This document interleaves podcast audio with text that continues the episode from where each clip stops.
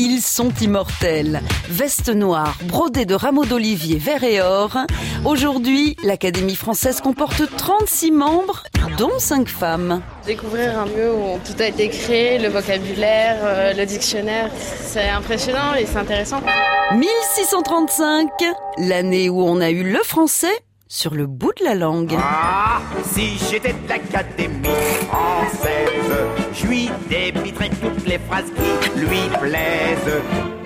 Au Moyen Âge, on écrit comme on parle. Le royaume de France n'est encore qu'une mosaïque de patois. En 1539, François Ier fait du français la langue officielle et l'impose à l'administration et à la justice.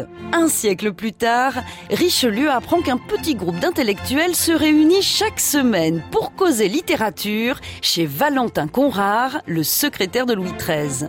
Le cardinal, qui verrait bien ses érudits au service de la monarchie, leur propose sa protection contre l'officialisation de leur association. L'Académie française est créée le 29 janvier 1635. C'est une révolution. Il serait plaisant que vous écorchassiez ainsi la langue tout en veillant sur les débats de l'Académie. Une fois les règles établies, les académistes, c'est comme ça qu'on les appelait à l'époque, planchent sur la rédaction d'un dictionnaire dont la première édition sera publiée en 1694. 286 ans plus tard, le 6 mars 1980, Marguerite Yourcenar est la première femme élue à l'Académie française avec le soutien de Jean d'Ormesson. Jean Cocteau, le poète le moins conformiste, a fait son entrée dans cette vénérable compagnie dont les plus beaux esprits n'ont pas cessé de faire le procès depuis sa création jusqu'au moment d'en être autrice, présidente, procureure avec un E ou informaticienne.